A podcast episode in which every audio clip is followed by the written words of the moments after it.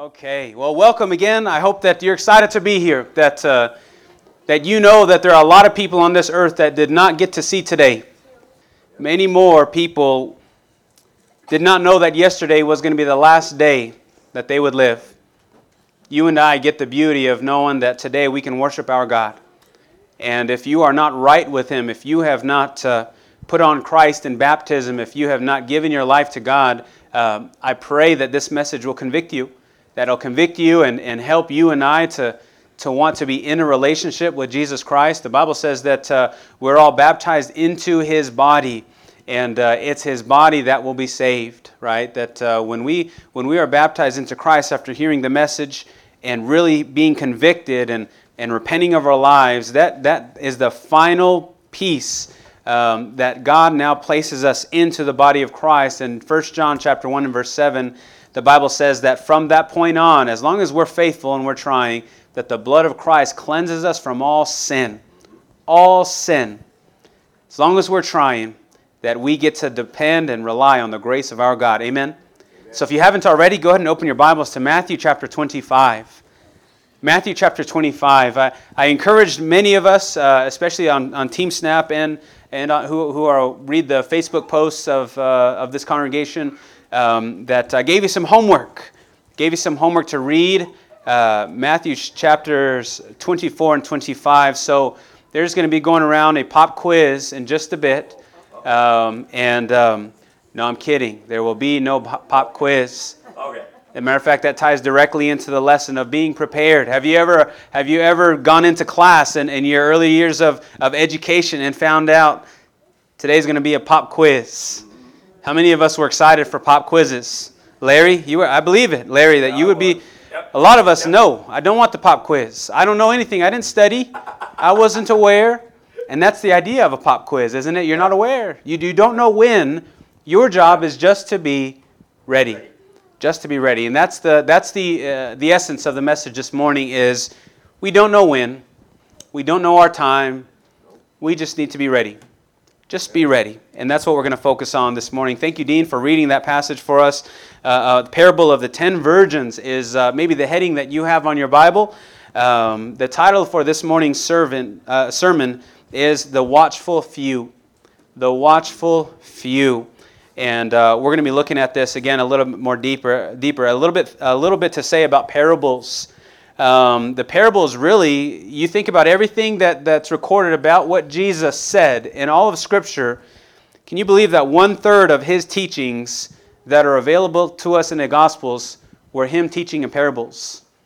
One third of all of Jesus' teachings was him speaking and teaching in parables. That's very important.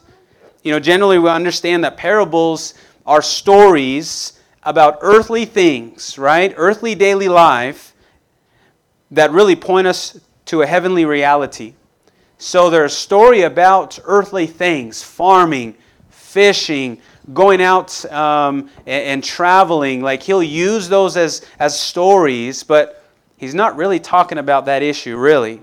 He's talking about a heavenly point. He's making a, a statement about heaven and heavenly things and heavenly truths, but using earthly examples and earthly stories so that we can relate to it um, you, you might uh, remember Matthew chapter 13 and verse 10. Uh, one of his disciples asked, Man, Jesus, why do you always speak in parables? Almost as a frustration, like, just tell us. Just tell us. Why do you got to use these parables? And there's a point, and, and what he'll say in the Gospels is, He who has an ear, let him hear. In other words, those who really want to know what the parable means, you're going to keep searching the truth. You're going to keep searching the truth. You know, it reminds me. Um, about what I hear about uh, folks that want to get in shape. You know, folks that are like, man, I'm this year. You know, you always hear it in January 1st. This year, man, I'm going to get in shape. I'm, I'm going to try to get a little bit healthier. Um, and, and if we're honest, we're looking for the quick fixes, right? You know, there's we're scrolling down our feed, and if you just take this pill once a day, you'll lose 50 pounds.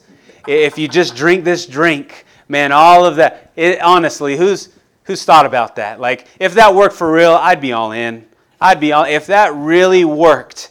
I'm too late. It doesn't mean I don't have to run miles and miles and miles. I don't have to sweat. I don't have to watch what I eat. I could just take one thing and instant, instant gratification. Doesn't work like that, does it? Does not work like that. And, and so the same is true when it comes to the, to, to the Bible's teachings as if you're in the Word, just day in and day out, just slowly eating and feasting, just picking it apart, looking up words, then spiritually you do become healthier, don't you? But if I'm just wanting to take a, quick thing, instant gratification, you know, Sunday morning sermon, that's all I'll get for the rest of the week. Really? Like, let me ask you, how many of us just eat a meal Sunday morning for the whole week? How many of us do that? None of us. We eat every single day to, to get that sustenance. And the same is true for our spiritual lives. So, hopefully, just like Jesus says when he's speaking in parables, that you would have an ear that wants to hear. You would keep asking him, but what does he mean by this? You know, he's talking about these virgins and, and, a, and a bridegroom and, and oil and lamps. Uh, okay, that sounds, that sounds neat. No, but what does it mean? And so only those who really want to know the truth are going to seek and seek and seek. In Matthew chapter 6 and 7, uh, Jesus says, Those who seek will find. That is a divine promise. People who are seeking after truth with an, uh, truth with an honest heart, Jesus says, You'll find it. You will find it. And so we have Matthew 25, again, the background. If you were able to make it for Bible class this morning, we covered all of chapter 24. And so if you were not able to make it, uh, basically, uh, Matthew 24 is talking about Jesus answering three questions that are posed by his disciples as he's walking away from the temple in Jerusalem. Uh, number one, what will be the sign of the destruction of the temple? Right? When will these things be? Number two, what will be the sign of your return? And number three, what will be the signs of the end of the age, the end of time? What what will be those signs? And, and Jesus goes on to, to really, um, in detail, answer all three of those questions. And so we finish up chapter 24 with Jesus talking about the end of time, that he's going to return at an hour we do not know. We don't know. Voila. My watch doesn't tell me when Jesus is going to be coming back. Doesn't say it. The Bible says even he says even the son of man, the son of God does not know. And so those folks who claim that they know when the end of the world is, well, I guess you know something that Jesus doesn't. And if you're going to make that statement, that's a bold statement to make. Jesus says, I don't even know. It's like a thief in the night. Again, who's here has, has had their home broken into or their vehicle broken into, right? How many of you were texted, I'm coming at 10:45 p.m. to break into your house? If you did, that was a really bad thief. Horrible. Because thieves don't do that. They come at an hour that you don't expect. So is the same with Jesus as he returns to really reclaim and, and receive his kingdom, uh, his church, his bride uh, to himself. So that's the background. And so, as really to penetrate this idea of we don't know you are just supposed to be prepared. Jesus is going to give three parables. Three parables following Matthew chapter 24 in verse 44. The first parable, we read through it. It's a subtle one, but it is a parable. The first parable is in chapter 24, verses 45 through 51. That's the first parable. You know, he mentioned the servants, a faithful servant and an evil servant. One servant who is faithful, that's ready, that's prepared for his master to return, and the other that isn't. He's found beating his slaves. He's found drinking. He's, he's found uh, just going about his life saying, Oh, we've got some time. We've got some time. We can clean this all up later. No. Matthew 25, 1 through 13, which is our text this morning, is the second parable that Jesus is going to give. And this parable is about the uh, ten virgins. Read with me in chapter 25, starting in verses start, starting in verse number 1. Then the kingdom of heaven, Jesus says, will be like ten virgins who took their lamps and went to meet the bridegroom. Five of them were foolish, and five were wise. For when the foolish took their lamps, they took no oil with them, but the wise took flasks of oil with their lamps. And as the bridegroom was delayed, they all became drowsy and slept. But at midnight there was a cry Here is the bridegroom! Come out to meet him. And all those virgins rose and trimmed their lamps. And the foolish said to the wise, Please give us some of your oil for our lamps. They're going out. But the wise answered, saying, Since there will not be enough for us and for you, you need to go and go to the, go to the dealers and buy for yourselves. And while they were going to buy, the bridegroom came, and those who were ready went in, went, went in with him to the marriage feast, and the door was shut. And afterward, all the other virgins came also, saying, Lord, Lord, open the door to us. But he answered, Truly I say to you, I do not know you. Watch, therefore, for you do not know either the day nor the hour. What a sobering, sobering parable this is. That for many, many folks, many folks, and some that who, who, they, who may even believe everything in their being that they're prepared, will be knocking on that door when the door has been shut. They've been fed lies. They've been told truths that are not true. They've bought into false teachings. They've put off the, the preparedness for later. I'll do it tomorrow. How many diets start with that phrase, I'll do it tomorrow, but never come to fruition? And so the idea is the same.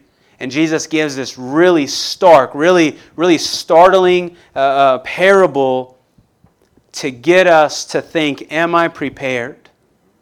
I, I don't know about you, but one of the scarier verses in all of Scripture is verse number 12 when he says, Truly I say to you, I don't know you. You ever introduced yourself to somebody by mistake? They have no idea who you are.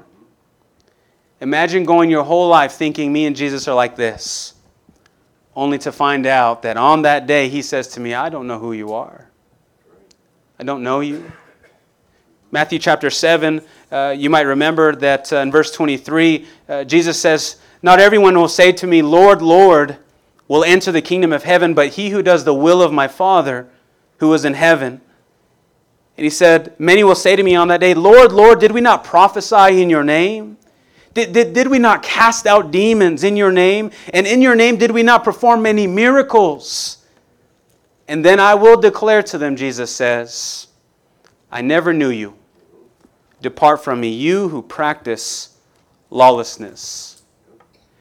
And so, as I'm reading this parable in, in Matthew 25, it, it, it, one preacher put it like it's that of watching a movie. Imagine you're a director and you have different parts of a movie, different scenes. The first scene is found in verses 1 through 4 uh, that the maidens go out to meet the bridegroom right the opening scene of the parable notes that 10 virgins they, they were aware they were prepared and they went out to meet the bridegroom and i wanted to, to make this point that uh, the idea of the lamps and the oil can take on different meanings and a lot of scholars have different beliefs but you know when i think about what it means for them to have their lamps to go out and meet the bridegroom there's going to be a marriage there's going to be a marriage and there's going to be a marriage dinner as a celebration. This is huge. Right? The, the Jewish culture, marriages were big, they were huge, it was elaborate. There was a lot of thought, a lot of processes, a lot of people. And so there's a marriage that's going to take place, and the man who is the groom is on his way. And the only thing that these virgins are they're supposed to do is to have their lamps lit not necessarily so he can see, that's not the idea here, but it's they can celebrate and welcome him. We want to make sure that he knows you are welcome here. We've been waiting for you. We couldn't wait. You know, one of the things that I've seen is um, I don't know if anybody have, watches uh, fails, videos of fails. If you just type in YouTube, um, another, uh, I think I've seen one that's called, there's actual pages and, and different um, uh, collections of videos called Fail Army.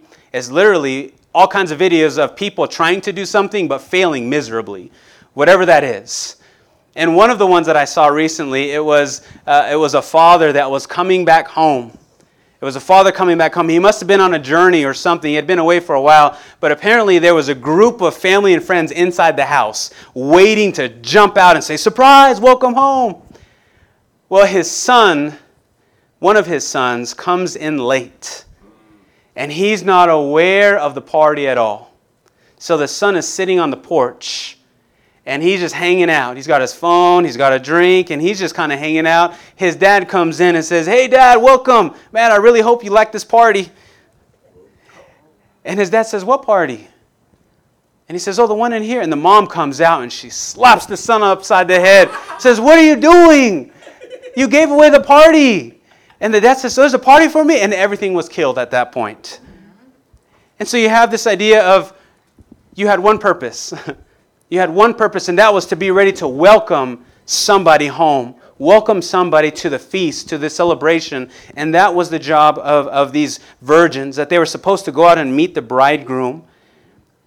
Scene number two is found in verses 5 through 7 when the, the ten maidens fall asleep while waiting. Fall asleep while waiting. And so while the bridegroom delayed uh, himself in coming, the virgins, it says in verse number 5, all slumbered and slept. All of them. All of them got tired and they slept. And so, this, this imagery of sleeping is not necessarily just being tired from a long day. I don't think. It's really, I think we can point it to things that we do in life that take us away from being prepared. Are there things that we commit ourselves to in this world that will cause us to, to, to be tired? Are there things that we're engaged to outside of spiritual things that cause our spiritual battery to drain? How many of us pursue a career more than we pursue a relationship with God? How many of us teach our children to pursue education and degrees more than being faithful to their Lord? How many of us pursue hobbies and things that make us feel good? At the expense of time with our brothers and sisters.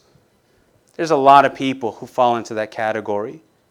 And so I think for me personally, if I'm too tired to come to church because my job, because uh, of, of extracurricular deals, because of uh, uh, just dealing with family in areas, and I fail to neglect God's wisdom and truth pouring into me, then here's a time to take a look at yourself. Like me, I struggle with those things. And so they've gotten asleep, they've gotten, they've gotten tired, they've, they've slept, it says. But I think it's the things like in life, pursuit of careers, like I said, and, and recreation and hobbies and, and worldly status and comforts. Those are what cause them to fall asleep. But for those who are prepared, that doesn't mean that we can't do those things, does it? I know some faithful Christians that enjoy doing things outside the body. They, they enjoy having a life in which they're able to do things that make them, they're able to experience life. How many weeks ago we talked about uh, a sermon that you have one life, Solomon says. So enjoy it. Go out and hike and, and, and, and camp and experience God's beautiful blessing of, of nature and, and go out and see different places around the world and, and, and enjoy it. But don't enjoy those things at the expense of a relationship with Him. We've gone too far.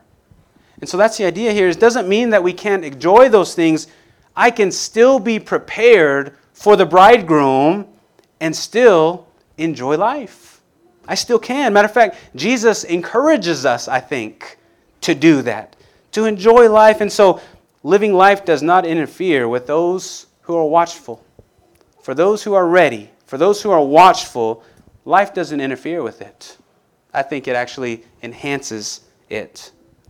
Scene number three is found in verses 8 through 10, where the foolish and the wise are distinguished. Read with me in verse number 8. The Bible says, And the foolish said to the wise, Give us some of your oil, for our lamps are going out. But the wise are saying, answered, saying, Since there will be not enough for us and for you, you go rather to the dealers and buy for yourselves. And while they were going to buy the bridegroom, uh, while they were going to buy, the bridegroom came, and those who were ready went in with him to the marriage feast, and the door was shut. And so the scene now shifts to that which separates the wise from the foolish. Simply put, the wise were prepared with their oil, the foolish were not. And so, if you're like me, and many times in my life, I'm, I'm the slacker, right? I'm the one that did not come prepared, and I'm like, hey, can I have some? Can I, can I borrow some? The Bible here, I think, is teaching that as much as we love people around us, as faithful as I am to God, I can't give my faithfulness to another. Parents, as faithful as we are, and I know I wish it was like this, but it's not, I can't give my faith to my child. They've got to have their own. The Bible says that every single one of us will be held accountable for ourselves and to God. And so I wish, don't, don't you see like, I wish I could give you some. I wish I could give it to you so that you have it, but I can't. You got to have your own. And so that's a truth that's, that's, that's, that's hard to accept, but it is truth that you need to have your own faith. Is your faith your parents' faith? Is your faith your spouse's faith? Is your faith my faith? It shouldn't be. You ought to have your own. You need to have your own oil. Scene number four, starting in verse 11, is when the foolish they're excluded from the marriage, marriage feast. What a sad scene here.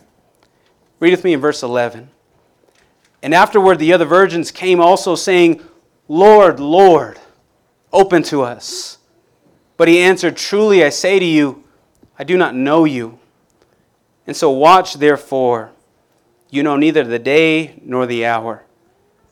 And so the lack of full preparation for the bridegroom's arrival cost the foolish virgins their opportunity to participate in the wedding banquet.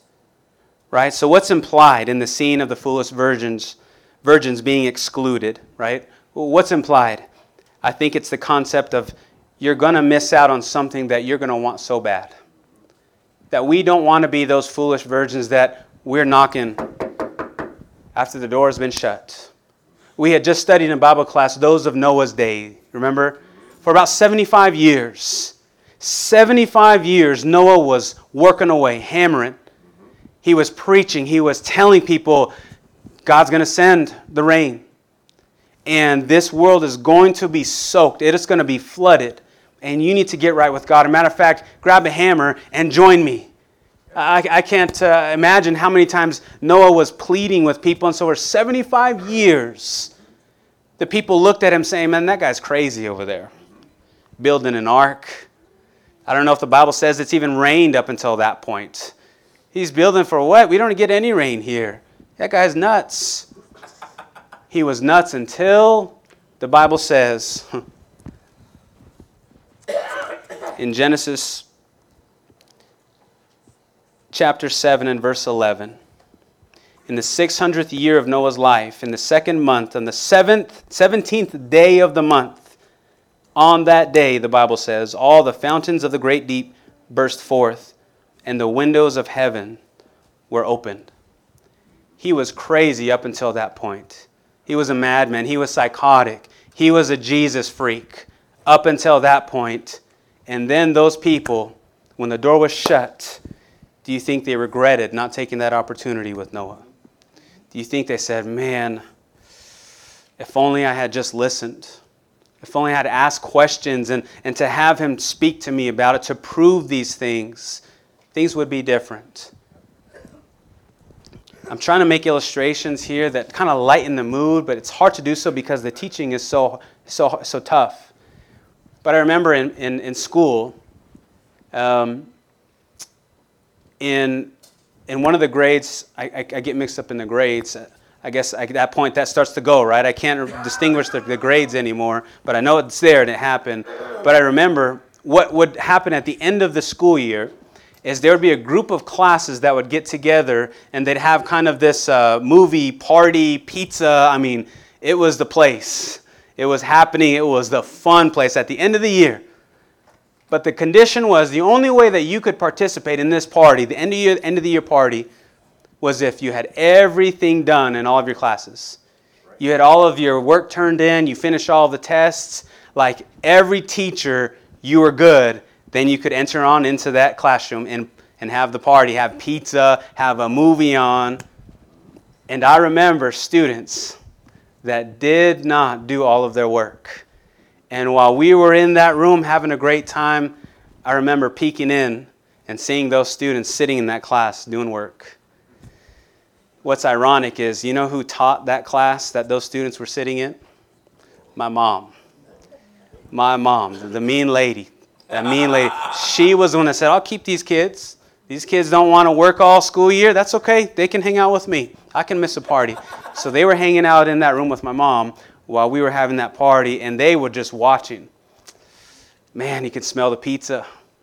You could hear the TV. Man, there's a good movie on. You hear the laughter. You hear, you hear something that you miss. You wish you were there. And that's the imagery we get from here is, is they're knocking on the door saying, Let me in, Lord, because they want to be there. They want to be there. And there are people today, I think, who say, you know, they're not spiritual, they don't, they don't, they don't believe in God, and they say, you know, what is it? I've heard this said multiple times that I won't miss heaven. Even if there is, let's say I'm wrong, at the end of the at the end of day, the end of the day that uh, that, that those who are cast apart and I'm in hell, I, I won't want to be in heaven anyway. Oh, yes, you will. You will regret it with every fiber of your being that you are not in there. And so that's what we see happening in the last scene as these who, who, who were not fully prepared, they're unable to participate in the wedding banquet. And so, as we come to a close, the final point is making application, right? I think there's three things we can take away from this parable, right? Three points of application. Number one, this idea of false security. False security. The foolish considered themselves prepared even though they were not. Do you know of people like that? Are you like that? Am I like that? Do we have this false security saying, oh, yeah, me and Jesus, we're, we're like this? There's no way I'm not making it to heaven. Well, have you obeyed the gospel? How have you been saved? Tell, tell me more about that because we want to make sure that's according to Scripture. Well, yeah, I've been baptized, but you know, I haven't been to church in a few years, and you know, but I know me and God, we're still we're still like this. Well, the Bible says you got to be in fellowship with the body. the Bible says that uh, why would you not be? Why would you want to be anywhere else other than with the body when they come together to feed, to fellowship, to feast on God's word? And so there's a lot of folks who are like that, that consider themselves prepared even when they're not. Number two, a second point of application can be that we just simply need to be watchful. We just simply need to be watchful. The word watch there, it's interesting, in the Greek is an imperative. An imperative means it's a command. Remember when Jesus says in, in John 4, verse 24, you must worship in spirit and in truth? That word must implies what? Do I have a choice? No. I have to. It's, it's a command. This word right here, watch, is an imperative. And it carries with it the force of a command from Jesus, our Lord Himself. And being watchful involves many things, right? Being watchful means number one, first off, am I secure of my salvation? Do I know that I am in Christ? Do I know that I have the blood of Christ? But secondly, how am I living? Uh, Reggie brought up a great point in Bible class. He says, you know, some of us are just, sometimes we find ourselves going through the routine. Yep, checked off Sunday morning. I'm still right with God. Yep, checked off, read my Bible today. It's more than that, isn't it? You remember Jesus says to the Pharisees, You worship me with your mouth, but your hearts are far from me. You're going through the motion. Just because you look like you're doing Christianity doesn't mean you really are. And so, where's your heart? Where's your motivation? Where's your drive? We need to be watchful. And finally, number three is simply that we ought to um, be aware of God giving every opportunity. That there are some people who think God is this giant immoral being in the sky, a big bully, and loves to cast down and throw down lightning bolts and laughs every time we fail. That's not the God of the Bible. That's not the God of the Bible. That the Bible tells us that God provides every opportunity for a lost soul to come to the truth two very important passages that I think you need to have in your Bible and more importantly in your heart. Two very important passages. Number one is 2 Peter chapter 3 and verse 9. 2 Peter chapter 3 and verse 9. Some of you know it. The Lord is not slow about his promise, as some count slowness, but is patient toward you, not wishing for anyone to perish, but for all to come to repentance. If, if God had three wishes, and he was the one granting himself the three wishes, here's what God would wish for that not anybody perish. He provides every opportunity for that. Of course, the opportunity is ultimately sealed by ourselves. Am I choosing to take that? But that's number one. Number two, second passage is 1 Timothy chapter 2 and verse 3. 1 Timothy chapter 2 and verse 3, where the Bible says, This is good and acceptable in the sight of our God's, God our Savior who desires, he desires, he wants, he wishes for all men to be saved and to come to the, to the knowledge of the truth. That's God's wish, his desire. But he cannot force us against our own will. In other words, God will provide everything possible for us, but the choice is mine. The choice is yours. That are you going to be prepared when Christ returns? Because He's given us every opportunity, right? And at some point, we don't know when, we don't know when He comes, but like a thief in the night, the Bible says, just like in the parable, the door is going to be shut. Now, are we going to be in the festivities or outside wishing we were? We have those two ultimate ends. And so, church, if there's anybody here that needs to talk, to study, where are you right now? Are you prepared? If you're a solid yes, then that's great. But if you're unsure, there's no shame in that, right? There's no shame in saying, I'm not sure right now. I was taught one thing, I started believing another, but now this is teaching me something else. Well, let's sit down. Let's study this out. Let's make sure that you're confident and you are secure in where you are spiritually. And as we close, as Neil makes his way up, if you are a Christian and you feel like you've just been struggling and maybe you've been beat down by the world, uh, maybe beat down by some, some of the members, because we're humans and sometimes we do that. If you're needing anything, any help, any prayers, please come as we stand and we sing our final invitation song.